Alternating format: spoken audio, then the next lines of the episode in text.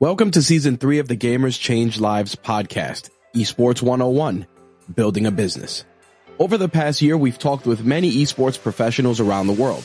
Our audience knows how to play games and now they are eager to level up their skills in the business arena. This season aims to equip every esports entrepreneur with practical and useful knowledge to achieve success. Think of it as a mini course, Esports 101. And now your host, Tom Leonard. I'm Tom Leonard. I'm the host of the Gamers Change Lives podcast, where we talk about how esports can create jobs around the world. Play games, create jobs, change lives. Now, in season one, we talked about jobs. In season two, we called it follow the money. We talked about investment. We talked about sponsorship. And then in season three, we're talking more about how to build a business, the kinds of things that everyone can do to help, help them grow, get started and maybe grow. Now, today, I'm really, really happy to have uh, a guest here. Um, Donna Walters from Sacramento. Welcome, Donna. Thank you so much, Tom. It is so great to be here. I, I just love doing podcasts because it's really fun and exciting to spread the knowledge of esports and gaming, especially when it comes to education. Great. I, uh, two questions right off the top. Who is that beside you? So this is Pepe. He is a little World of Warcraft parrot that pops up, non-playable character, right? NPC. And, uh, he's my companion. So he keeps me company on all these calls and, and through meetings. And, uh, I, yeah, he's my, he's my companion. great. Great. Now, I mean, like, like, uh, this is an audio podcast, so people can't see it, see him necessarily, but it's always, always makes it a little more interesting. The other thing I wanted to ask you is about what's, uh, basic, basic tag. Is, is that, am I pronouncing so, it right? Yeah. Uh, basic uh, where, Taq. Where, yep. T- basic Taq. For, uh, What's the story there? So, um, it's, uh, it's kind of lengthy, but I'll, I'll go into it here. So, um, I'm terrible at, at creating names for things. So like names for projects, names for products, names for, you know, just doesn't, doesn't really matter, including nicknames and nicknames for myself, especially. And when you're a gamer, you have to create a bunch of different nicknames just all over the place and all the different game accounts. And so when I first started gaming, I had no idea what I wanted to call myself. And I was thinking about it girlfriend invited me to go out bowling with a few of her friends. Uh, we all decided that we were, uh, well, they decided, I should say, that they were going to come up with some fun, silly names. And I was panicking. and so they went through their list of names and it got to me and they said, Donna, what are you going to call yourself? And I'm looking around. I'm like, I don't know. Uh, Taquito. And it was the first thing I saw and it was taquitos. And so I said, okay, I'm going to call myself Taquito. Well, when you're gaming, sometimes you have to do those shout outs or those call outs and you don't have a lot of time to say the full name Taquito. So it got shortened to Taq. And so all my friends started calling me Taq. And fast forward, as you can see, or the viewers can't, or the listeners can't see, but if so you can see, I have my, my bun. I love my North Face. I love my Starbucks, you know, all the basic, you know, stuff, right? So I'm, a, I'm kind of basic. And, uh, my best friend was teasing me one day and said, Oh my gosh, Donna, you're so basic. I said, you know what? I'm going to own that. So I stuck basic right in front of Taq. So now I am basic Taq in my games. great, great. There's, there's, always a story. No one, no one's like, I don't know where it came from. It's like, no, there's, so I was, uh, I've been using the one, uh, Tomasi Nakoli. Oh, okay. So tell me yours. The reason that I use that is because in Fijian, it means Tom the dog. And, okay. and one of the things I realized, no one, I, I never have a problem of someone else having the same name. so it's, I can understand that. I can see how that would. You. you're you're in Sacramento, right? I am. I am located here in sunny Sacramento, California. Could you describe it? Because one of the things that we've been doing this season is kind of giving a little geography um, lesson for people around the world. Because we talked to someone in Cleveland, we talked to you know everyone kind of thinks that oh everything that happens in New York or L.A. So can you tell us a little bit more about Sacramento? Because the other thing is I have really good memories of Sacramento. I used to work at a computer manufacturer up there years and years ago and I used to live at the uh, Hilton Hotel there in okay. Sacramento, and I really like Sacramento. So, could you tell little, uh, tell people a little bit about Sacramento? Yes, absolutely. So we are on the western area of the United States, located here. It is the capital of California, and uh, we have a bunch of you know it's a it's really kind of a small downtown Sacramento um, area. I I feel like I mean your your tall buildings are not what you would consider like San Francisco or New York City or, you know, even LA, right? Where we have several tall buildings, but really they're, they're kind of smaller. So we're unique in that aspect that, um, our downtown area is just a hop, skip and a jump away from historical old town Sacramento. And, um, old town Sacramento is, is a great place, especially if you have the opportunity to come and visit, uh, check it out, do some tourism. They have the horse drawn carriage rides, the brick, uh, streets, you know, the old, you know, hundred year old buildings, railroad and, and train museum. I mean, there's so many different wonderful things that you could see. But the thing I love the most about Sacramento is that we are about two hours from a completely different climate in any direction that you go, right? So you can go south, you can go west and then go to the ocean. You can go north and go see the redwoods. You can go east and start heading towards the desert, right? And, and, and there's just so many different areas that you can go to within a short car ride. However, California is absolutely the largest state and it, it really driving from Northern California to Southern California will take you about 10 ish on average hours. Um, so people oftentimes when they're coming to California or if they're talking about California, they don't realize how far Sacramento is from LA for example. So that's another thing that I really like to look at is, oh yeah, we're a lot, the state's a lot bigger than people probably expect it to be. And um, so if you want to get from Northern California to Southern California, take an airplane. yeah, because because even so, I mean, from here from Burbank to um, Sacramento, it's like an hour and fifteen minutes or so on the plane. I mean, so yes. it's like it's you know, it, it is spread out. Well, people a lot of times, I don't mean this to be a geography lesson here, but a, a lot of times people don't necessarily understand how big the United States is, yes. or conceptualize it just how you know how far things can be. The other thing I wanted to ask about here up front is I noticed in your LinkedIn profile, you have an IMDb link. I do. Can you explain? Because not, that's the, maybe the first time I've come across an esports, um, profile with an IMDb link. And I'm a huge IMDb fan. Could you describe a little bit what IMDb is and why you're on there?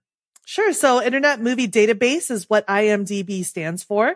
And it really categorizes anybody that works in film, uh, or, you know, TV shows or has some kind of a T, uh, like an internet TV show presence. And some of my work, I, I have my hands in all different pots, right? And so I don't just focus on esports and education and connecting students with career paths and opportunities, but I also work in, um, as, as a producer slash talent or host for an internet TV show and local cable show called GPU, the show, which is Game Players United. And, uh, what we do is we, go to various events. COVID put a damper on, on some of our progress. However, we're still, we're still out there. We're still going to different things. We, uh, report essentially on everything that's gaming related, uh, mostly here in the Sacramento or Northern California kind of region. And, uh, we, we go to different events, interview players, interview game developers. I mean, there's a whole bunch of different folks that we get to meet talk to, better understand the space. And then it gets broadcasted either online through our YouTube channel or uh, through our local cal- uh, cable television channel and network. And so uh, that has awarded me the opportunity to be hosted or featured on IMDb. Yes, yes. And I, and I think one of the great things about that story is for people to think about how else can I be talking to the world? And a lot of times people think I've got to be on, on TikTok. That's, that's my window to the world. And it's like, no, there's a, there's a lot of other places, uh, to be out there. Um, I always ask this, what got you into esports? What got you into gaming? So I've actually, that's a great question. I've, I've been a gamer all of my life and started with, you know, the, the traditional Super NES consoles and Nintendo, right? And Super Mario Brothers and Duck Hunt. I love Duck Hunt. Um, you know, and, and all the fun stuff, right? And so I started off with that, but didn't really consider myself a quote unquote gamer at that point. And it wasn't until my first round of college that I was going to in San Diego when I had been living with a couple of folks. Um, we were roommates and they were super hardcore PC gamers. And I didn't really know that PC gaming was a real big thing. I thought it was just mostly, you know, Nintendo consoles, right? Sega Genesis at that time, etc. And so it was, it was interesting because, um, they would spend and, and remind you, it, we're in San Diego, California and beautiful beaches, beautiful weather. You've got all the different sports teams. The best, the best. Yeah. Everything, everything is there for, for the taking. So I'm constantly asking my friends or my roommates, Hey, you know, let's go to the Chargers football game or let's go to the beach. And I would always, you know, get the same response, which is, Oh, no, no, I'm gaming. And I'm like, what? What do you mean you're gaming? And they would be on their PCs for about six to eight hours at any given point in time. And I just non-judgmental, but I was like, I've got to understand. I've got to know what it is exactly that they're doing because it's got to be amazing if it's capturing their attention for so long. So I sat in, I, I asked them, I said, well, what are you guys doing? Oh, we're gaming. We're doing this. They were playing, uh, Team Fortress 2. So that became the love of my life, if you will, my first love. And, um, I even have a, uh, a little, you can't, I don't know if you can see it, but a pyro framed pyro picture here, which is a character in Team Fortress 2.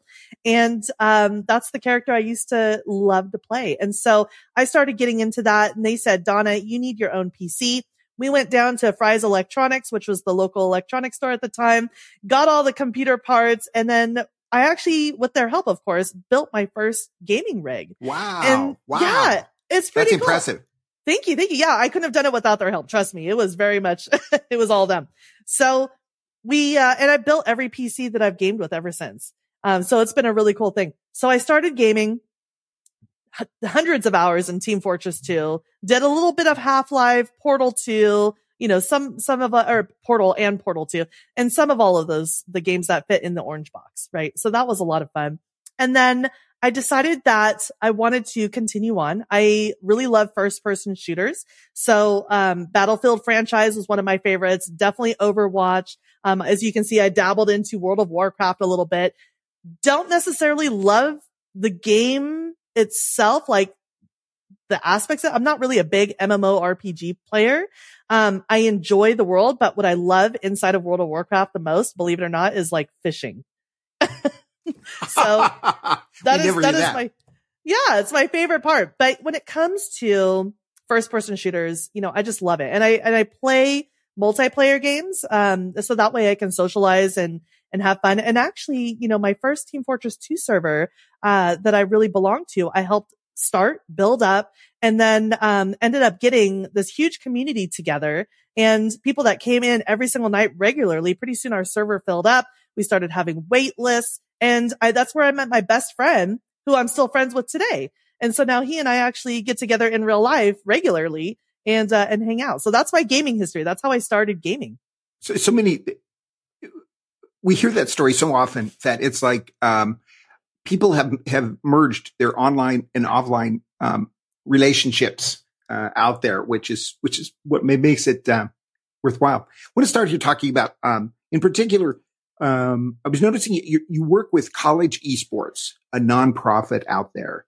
Can yes. you describe what it is that they do in particular and what you do there?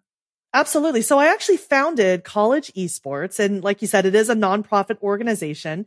And I am the executive director currently.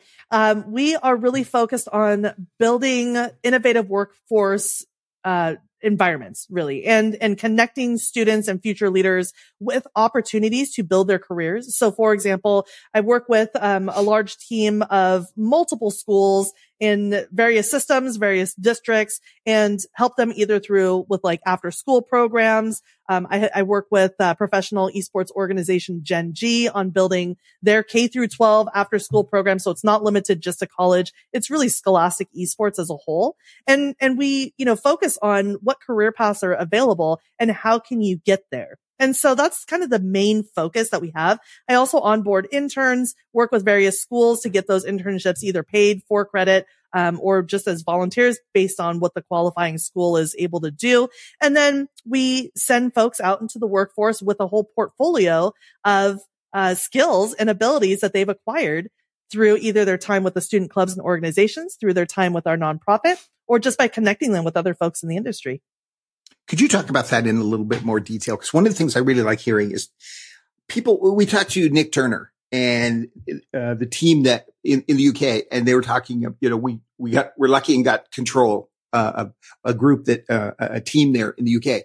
And they, all these guys, they were still in school, but there's this, this break between, okay, I'm in school and I'm doing all these great things in esports. Now I got to get a job.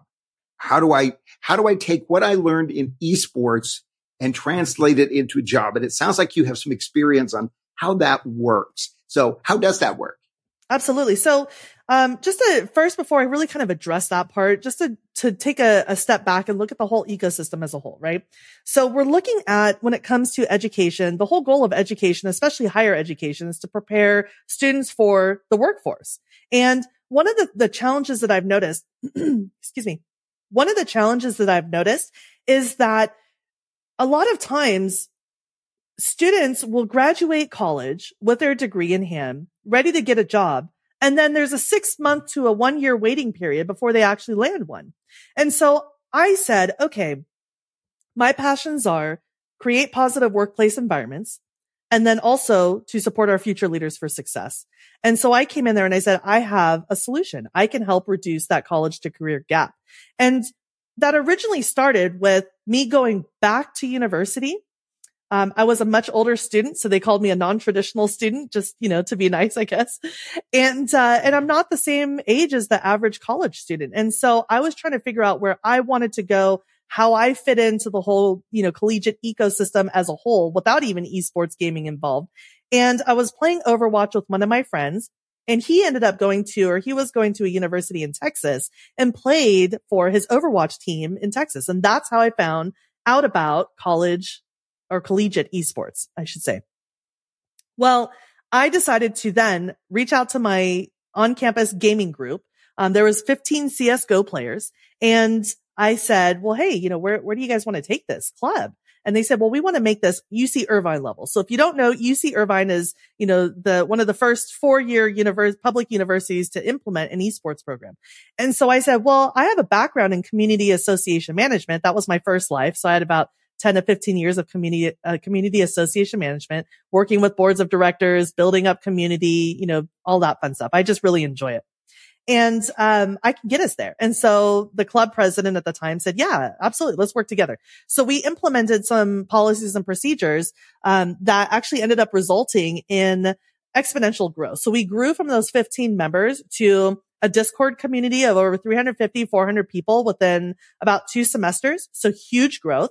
From there, we attracted um, the attention of Big Sky Conference, which is our varsity athletic conference that the university's football team plays in.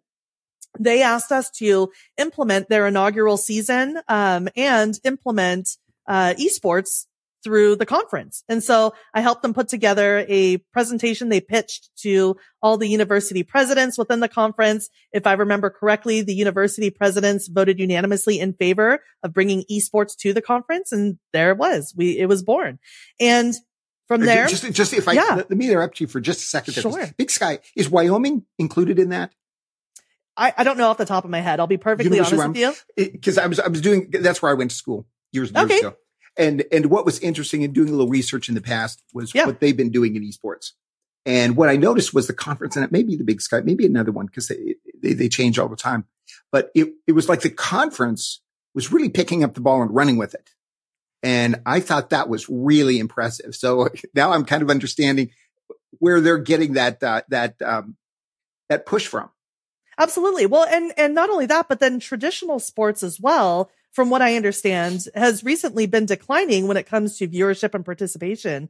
And so, you know, part of that I think is I'm hearing, um, I don't know how true this is, but I'm hearing part of it's because the pressure uh, from the parents on the students have become so great. The students kind of don't really want to participate. And then also simultaneously, esports has really started climbing and expanding. And this is really where how, how we can meet students where they are. They are already playing video games. They're already on the computer. Technology is huge. You have to know technology and really understand it to survive in this, you know, world at this point with a career. And so meeting the students where they are, huge, great movement by Big Sky Conference to adopt esports. It, and just to clarify, it's not put on or governed by the NCAA. Um, some people think it is, but it is not. And so, um, which you, I think could is you describe uh, for, for sure. our audience, could you describe what the NCAA is and what role it plays in, in, sure. in so, sports here in the U.S.? Absolutely. So, um, National Collegiate Athletics Association. So basically they are the governing body for, uh, traditional sports in the higher education system.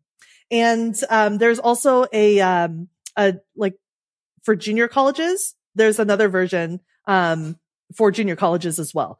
And so, uh, we, you know, Big Sky Conference and a lot of these, you know, conferences that you hear from, they're all part of the NCAA and the NCAA just governs, governs everything, the rules, the regulations. Um, that's when you start seeing uh, certain legislation pop up and saying, okay, you need to have like Title IX, for example, you need to have um, all male teams and equal number of all, all female teams or, or equal number of players. Right. And so they're trying to really put a bunch of rules and regulations into place, but some of those things don't really work for esports. And that's why I feel like maybe the NCAA isn't the best option to govern esports in addition to other things. For example, game publishers own the title for the video games. Um, yes. so traditional sports, you don't have that same thing, right? So it just doesn't make sense for NCAA to govern esports.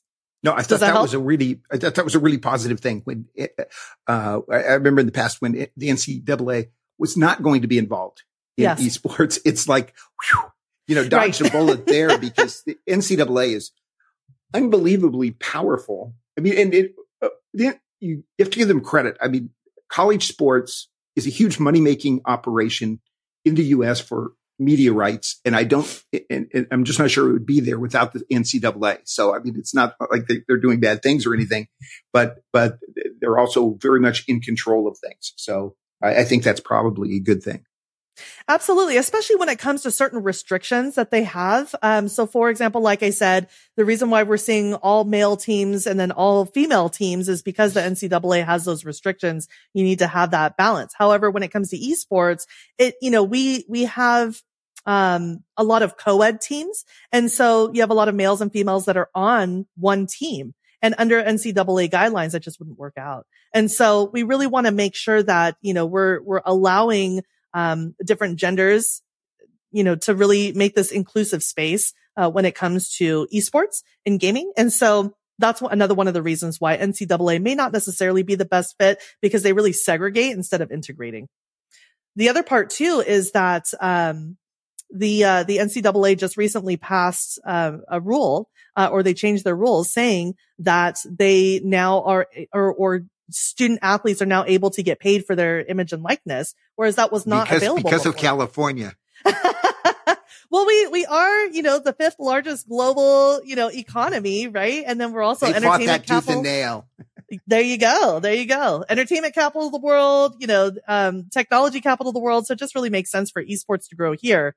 However, on that note, we're actually behind, believe it or not. So very interesting. I looked up uh, Big Sky Conference. It looks like um, it is not part of the Big Sky Conference. We have Eastern Washington, Idaho, uh, Montana, Northern Arizona, Colorado, Portland, Sacramento State, and then Weber State.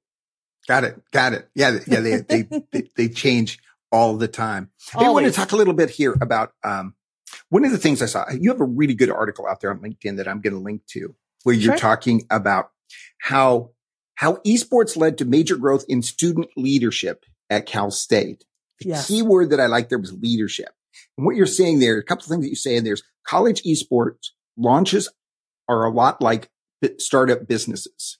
Absolutely. And also simply put, programs need specialists from multiple fields to work together for successful results, which is one of the stories that we keep telling over and over here. You need people from all kinds of directions. But can you talk about student leadership 100%. So one of the areas, um, or one of the, the larger brands that we attracted during our journey is, um, California State Fair. They, uh, reached out to me and they said, we would love you to help us set up our inaugural Bear Cup tournament. So I did. So I worked with them. I brought in a bunch of student volunteers. So they were able to get some experience there, get some credit for there's certain clubs on, on our campus that require a certain amount of volunteer hours. And so they were able to help fulfill some of those hours. And so we were getting a lot of that. Well, we noticed that there was such a huge interest and students were really stepping outside of their comfort zone just so they can participate in esports activities that I found this as a huge motivator. And so I started bringing together all 23 of the California State University esports communities into a single Discord server. And I started working with the CSU, the California State University's chancellor office that governs or oversees the entire system and, um, really helping to pitch some ideas of how the chancellor's office can support esports system wide.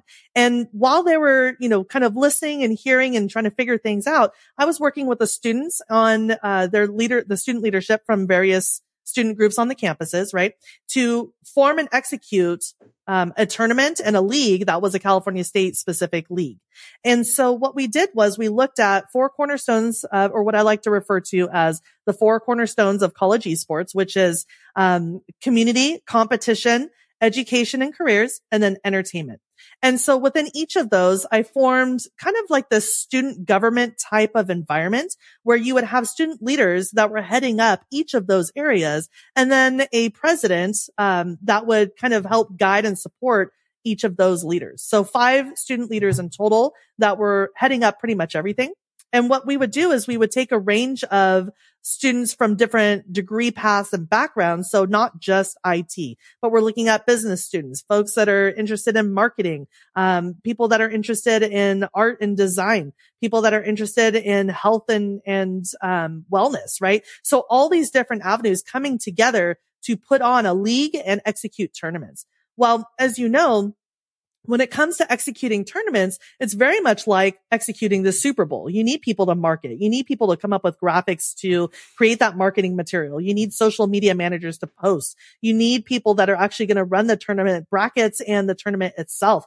You need the players, right? And so there's so many different elements that are involved. And these students started gaining real world experiences going through things like effective communication, time management, how to juggle the workload of work, school, and their volunteer work with the, with the Cal State Esports Collective. You know, all of this all together. And it really amounted to such extreme success that the chancellor's office loved our pitch, loved the ideas, loved the motivation from the students that they decided to actually take what we were doing and implement it as their own. And so now they have constructed a, a full support for esports system wide for the California State University system with our help. We developed a website uh, together. We launched a couple of um, what we call like unconferences, right? So they're they're not full scale conferences, but they're more geared at uh, sorry aimed at people that are interested in gaming and esports.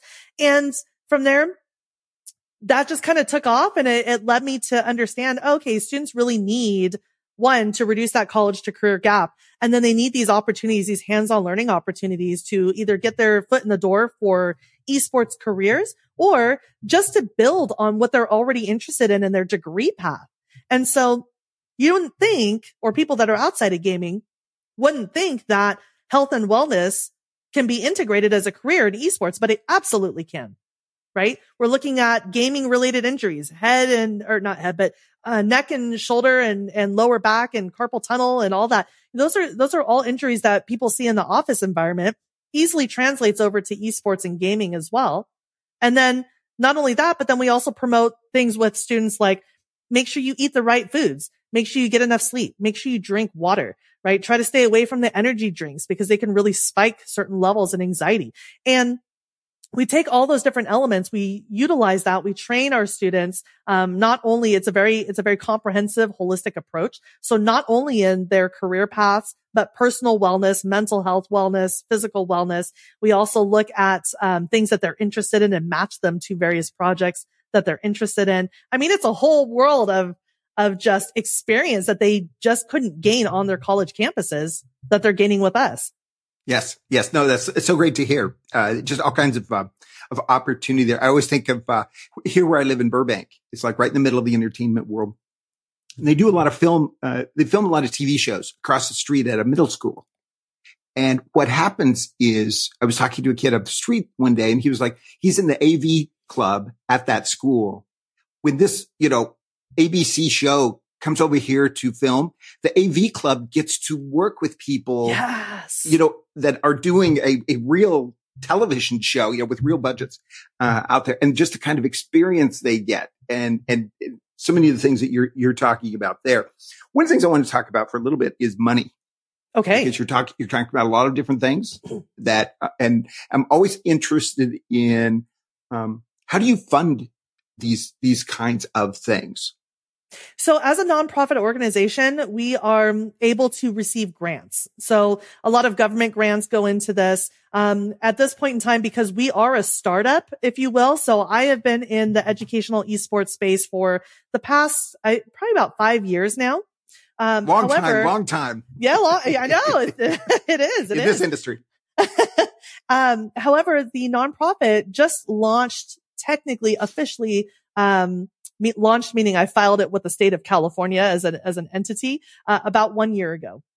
And so our organization is a very new startup organization. And so, um, we are doing a lot of, you know, volunteer work at this point in time. I don't earn a salary. This is, this is all passion for me for right now. However, we do apply for various grants we apply and we connect with other folks that are in our space um, to offer these opportunities. And so once we do get some of those opportunities that present themselves through the grant funding, then we're able to extend that uh, those um, the financial opportunities to our students who are then participating. And so really it's a collaboration there. Um, we also work with a couple of other areas. Um, I, I, like to have Can a we, wide just, portfolio. Just a yeah, sure. Sorry to interrupt. Yeah, you're Back on grants because yep. grants are something that are, are, are going to be different in all parts of the world. And yes. What kinds of grants, what kinds of, of organizations, what kind of nonprofits, what kind of foundations are out there that want to be, inter- that are interested in hearing about esports? How do you get their attention?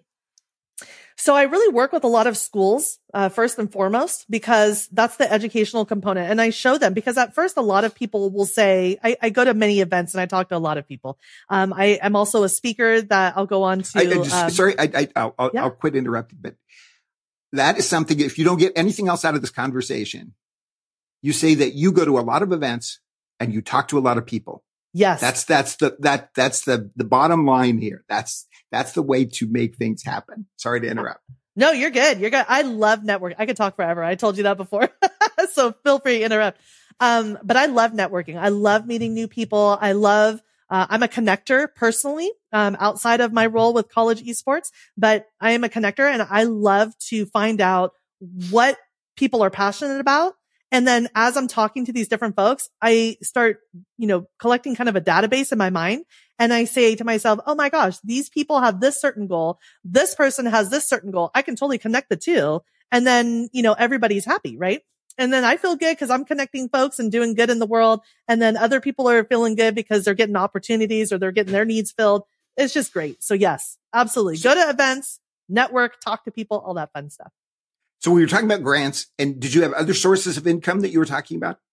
Yeah. So um, what I do is I talk to a lot of schools administrators. Um, people will introduce me to uh, other folks that are looking to get more information on esports. But oftentimes I like to explain, you know, the career opportunities and the the social um, development opportunities that are out there, especially for middle schoolers, high schoolers, and uh, people will tap into me and say, "Hey, you know, we saw that you did this project over here. Can you do something like that for us?" And so I do get leads um, when it comes to various projects, and then I'll go and I'll work that for example, I recently worked the uh, over the summertime um, a summer high school institute where I would teach, you know, two different sessions of two weeks, uh, seven hours per day about esports and career development, and then throw in some gameplay with there too, right? Because that's what the students want. They want to be able to play their favorite games, and if we can teach them something along the way, absolutely win-win for everybody. Everybody's happy. So that was really cool. Um, and then other opportunities, you know, I spread the portfolio, the financial portfolio out. So we do things like, for example, um, sponsorship or we'll do fundraisers or, um, you know, we do podcasts like this, for example, right? And, um, there's a workshop that I'm going to be teaching coming up here pretty soon. So it's a diverse uh, financial portfolio. And then uh, we also have a couple other things in the works that I can't release the information about that yet. However, know that it is something that the space really needs and it's going to be, you know, just tremendously good for the space especially to help navigate or help people who are not endemic to esports better understand and navigate which organizations are the ones that they want to work with and which ones that maybe are not really quite fitting their goals and vision. So that's all I can say on that part. But yes, we, um, also work with uh, elected officials and um, various cities and then we bring uh, like community enhancement projects to those cities and that gives additional in-person opportunities for our students to gain those additional hands-on experiences. What I hear you saying is you're looking for money everywhere. Absolutely. And so it's like, and, and, and, no shame in that. I mean, that's uh, the people who succeed are the ones that are looking. And the other thing I hear you talking about is you're thinking outside the box. It's not yes. just like we're, we've got to nail these grants down because if we don't have these grants, like, okay, we want these grants, but then we also want to talk to these people, you know, these institutions and so on. Also want to talk. Oh, you're talking about sponsorship there. Could you talk a little bit more about sponsorship and who, who's a good, uh, for, for the things that you're doing, who would be a good sponsor and how do you land them? That you know that's probably a whole nother podcast on itself but i i, I can try to uh to simmer it down just a little bit. Um and and i do want to make it very clear you know our organization is is 100% for the people. We are not out to make a, a billion dollars. We're not out to get rich. You know we we do need funds in order to sustain um so that way it drives the space forward. But really, you know, we're not, we're not in this to make money. We're in this for the community. So I just want to make that very clear because not everybody is, right? And um, so to answer your question though, as far as funding goes and sponsorship, um, really we've taken folks that are we've we've received sponsorship dollars from folks that are um, either endemic to the esports and gaming spaces, um, or even people that are not and that are like, hey, what is that? That's kind of interesting. Yeah, sure, I want to contribute to student success, and here's some sponsorship dollars, right? Um, but a lot of times you're going to see, you know, technology companies, computer part um, computer per- peripherals, computer components, you know, um, a lot of those, uh, companies that will come in. Um, there's, you know, Microsoft, Best Buy, Dell, you know, those are, those are all large organizations. And really it's all about that relationship building and seeing what you can do to help others. At least that's what's been successful for us. Like I said, I'm a connector. I want to see how we can help other people succeed. And just naturally that helps to form that relationship. And so then when our students need something or our students are looking for something, those are the people that I can reach out to and say, Hey, we already have this established relationship. And I know you're doing great things in this space. We're aligned with our values and our goals. How would you feel about supporting some student success in these areas? And that usually op- it, it brings the opportunities to the table. And not only that, I'm never hard set. I shouldn't say never because never is never, right? I'm almost, um, I'm almost always open to negotiating what the terms and conditions are. And, you know, that's really important, especially in esports, because we are still in, I don't know, maybe not the infancy stages anymore, but definitely in like toddler stages, if you will.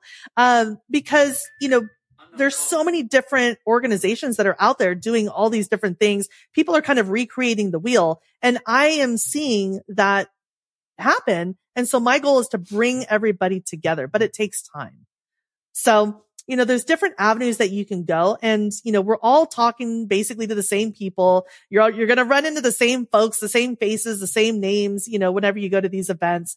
Um, so definitely if you're listening to this podcast, which I'm sure you will, uh, you want to make sure that you're not burning bridges. That's the number one number one piece of advice I can give you. Don't burn bridges. You know, do your best not to, right? Treat people fairly with respect. Uh, be kind, be courteous you know, don't screw people over. It shouldn't be said, but unfortunately it sometimes it has to be, you know, so that's what's really going to get you ahead. Good, honest business practices, effective communication. And that's how you land those deals. What I also hear you talk about is the long term. Yes. So on the networking and the relationships, it's like, you know, this conversation, no one's going to, they're not going to write me a check at the end of this conversation. But exactly. it's like, but I, I'm not here for that. I'm here because of the long term. And that's the other thing that we keep preaching here over and over again is think, think long term. And that's what eh, burning the bridges. I mean, that's, that's exactly it. If this doesn't work out, that's great. There might be something in the future. I wanted to talk a little bit here about underrepresented communities. Yes. That, that you are probably working with there. Why is that important? Well, I mean, if you're, if you're coming at it from an organization development standpoint, right? What research based and scientific based, all that stuff. Um, you know, it, it really just naturally makes sense. So regardless of what industry you're in, regardless if you're in a small group setting or if you're in a large group setting, it, studies have really shown and as well as my own experience, you know, that groups actually operate better when they have diverse opinions and diverse mindsets and ways of thought coming in to solve a single solution. And so, or a single problem, right? And, and so that is so incredibly important to not only esports, but our society as a whole. Let's get, let's open up those conversations. Let's lay everything out on the table. What are all of the challenges? And then if you have one singular way of thinking, you know, then you're not going to meet everybody's needs. You're only going to partially meet, not even fully meet, but partially meet the needs of the people that share a similar mindset. So in order to really open the floodgates and, you know, get the really make the most impact that you can possibly make, you really need to have diverse perspectives. And so get it from the bottom up, the top down, however you want to put it. For example, one thing I like to really emphasize when I speak to administrators and, and faculty and staff they are not the experts, right? They are not the experts when it comes to esports and gaming. Your students are the experts when it comes to esports and gaming. Exactly, and they're the exactly. ones that really, yeah, they, they know the ins and outs. They know what the norms, the expectations, the culture, all of that, right? And if you are an administrator or faculty or a staff member trying to run and operate an esports program, make sure that you get the student perspective highly involved. Don't just say, Oh, they're just students. I can't tell you how many times that's happened, how many times I've seen it and I've heard it. Oh, they don't know anything. They're just students. So it's like, no, no, they're the experts. yeah. And so administrators, faculty and staff are the experts when it comes to, you know, best business practices, right? Hopefully, right? best business practices or, or the ways to get things done. They're the ones that have that expanded network and the students can learn from them. So really it needs to be very reciprocal. And that's a great example of how diverse and, and, uh, or diverse thought processes really can help benefit and create a whole, a whole product. The, our guest, our last guest on season two was Jeremy Utley from the Stanford Design School, the D School. And mm-hmm. he had a book called Idea Flow. And this is, this is exactly the premise of this book, which I, I, I read it and I said, Hey, I, I want to talk to him, you know, which you, when you have a podcast, you can ask anyone. Uh, but th- that's exactly, he said, what you need to do, if you're going to have more ideas, everyone needs more ideas to be successful. Yes. But the way you get ideas, if you're o- only going to the same people with the same background as you, you're not going to get any other perspective out there. So that what you're saying is exactly what he's, uh, what he is saying in his book. It's you need those diverse, um, um, backgrounds, ideas. 100%. 100%. And not only that, but you could also utilize your position with, um, with creating these esports programs as a way to, you know, help society as a whole, right? So let's say, for example, there's a huge, um, uh, equitability gap when it comes to technology. Not everybody has access to technology. Therefore, not everybody is able to play video games like I'm able to play video games, right? And so that's one of those things that I'm really passionate about is how do we, you know, help reduce that equitability gap.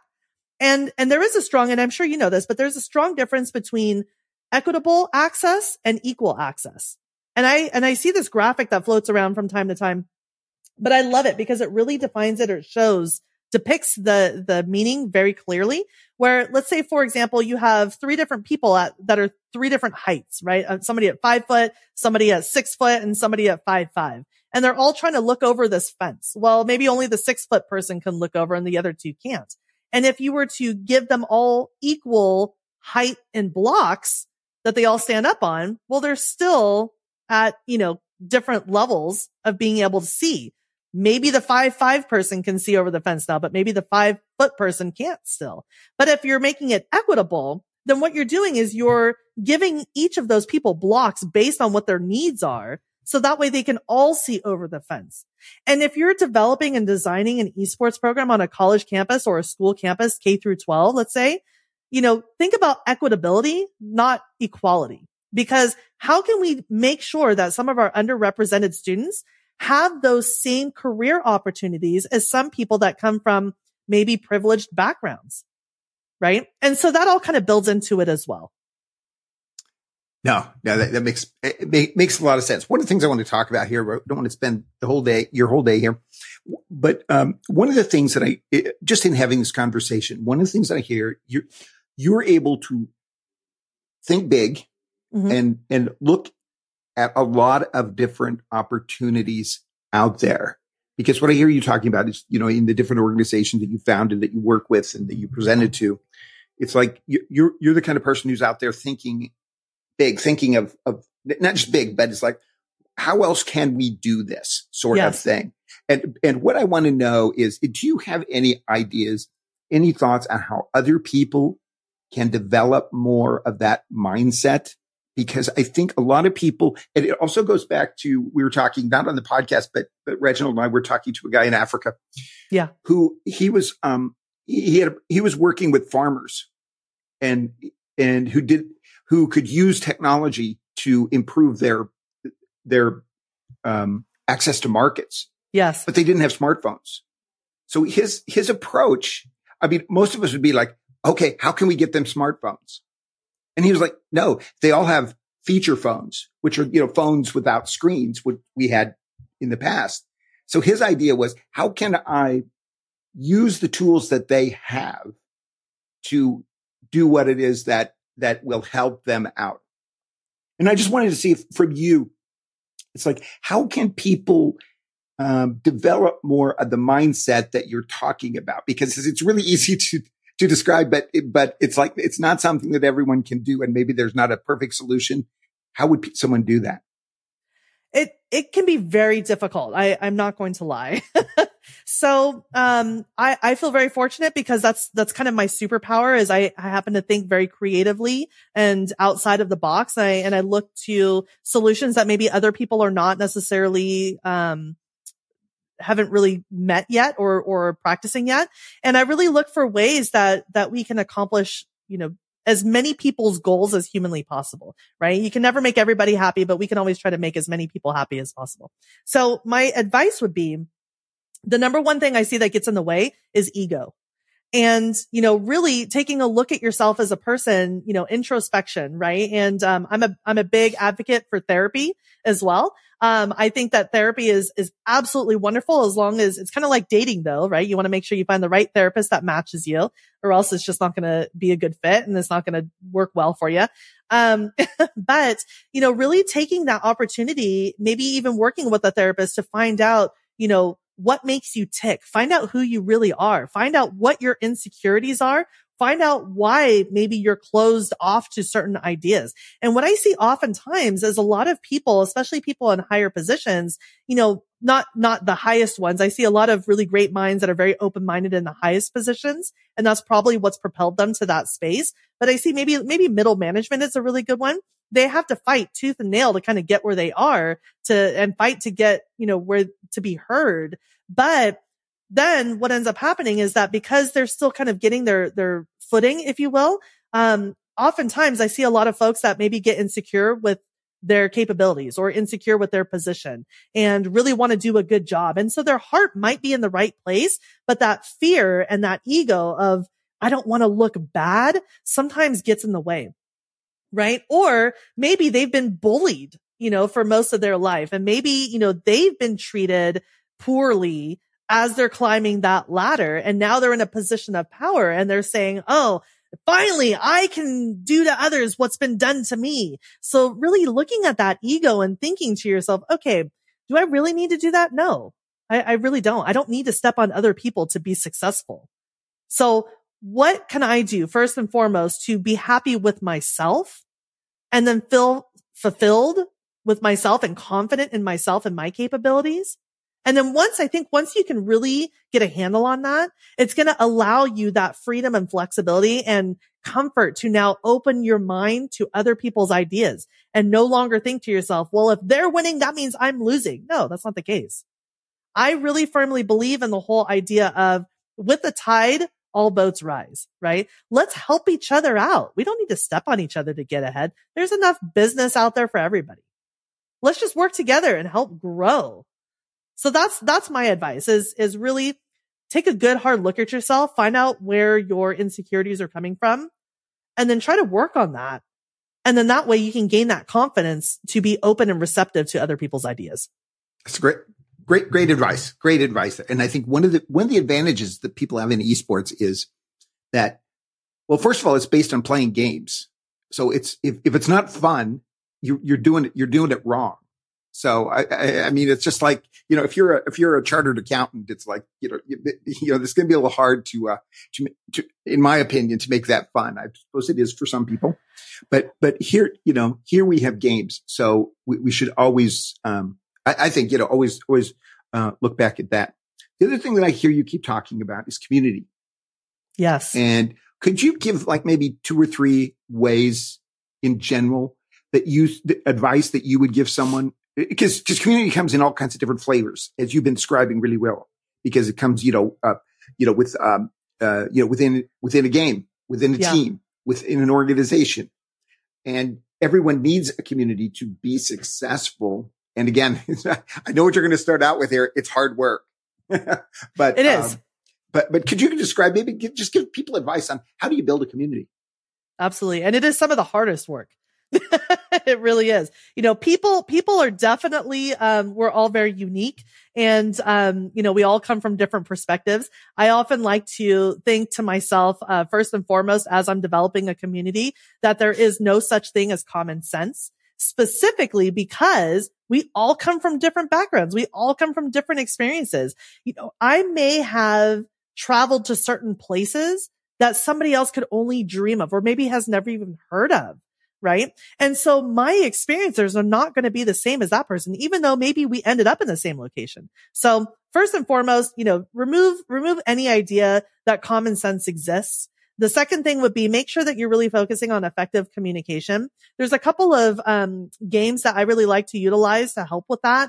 Um, one of them is a, it's a PC game, but I think it's cross-platform now. Uh, but it's called Keep Talking and Nobody Explodes.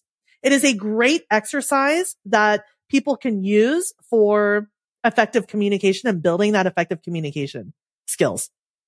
So you're looking at, you know, coming from an open mind, right? Um, to help build community. You're looking at effective communication, but then you're, you're really focusing on if you want to make a very successful community that's thriving and that's positive. Cause remember my passion is building positive communities.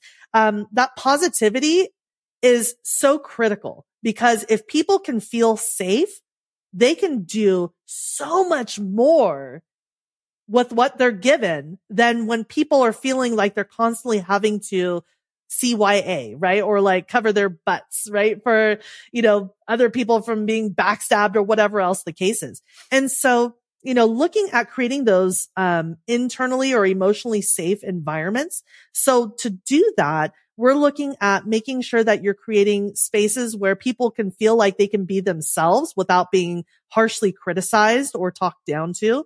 Um, we have a hard stance against any kind of racism, sexism, any other isms that you can have out there. If you participate or engage in that, you're gone. Like we don't, we don't tolerate that in any way, shape or form. And not only that, but then certain areas that people don't think about when they're building communities and they say, how do we build this inclusive community? We want to see maybe more women gamers or female gamers in this space or female identifying gamers in this space. How do we do that? And then I look at what they're offering and their, um, their gaming area is a very, um, male, uh, designed kind of layouts, you know, sharp angles and edges. And, you know, there's, you know, certain colors and, you know, lots of reds and blacks. Not to say that that's not cool. That's totally cool. However, that doesn't necessarily always speak to the female personality, right? Or the feminine, um, ego. And so, you know, looking at maybe providing more gender, gender neutral spaces as opposed to more male dominant spaces or female dominant spaces, but maybe more gender neutral because then you're capturing all audiences, your, your males, your females, your, um, non-binary or third gender. You know, people are now saying, Oh, okay, this is a space that I, I can identify with. You're also looking at things like the jersey cuts. A lot of jerseys or clothing are um, that you're seeing out there that are advertised for sale or even things that the players are wearing they're very male cut or what we call now straight cut as opposed to slim fit um, and when we're saying slim fit, that's generally reserved for more of the feminine type of body and shape, right? And so when you have those different types of fits, and I refer to them specifically as straight cut or slim fit because it's not male or female jerseys. It's, you know, what if you're non-binary? What do you, then which jersey do you pick, right? You pick the cut.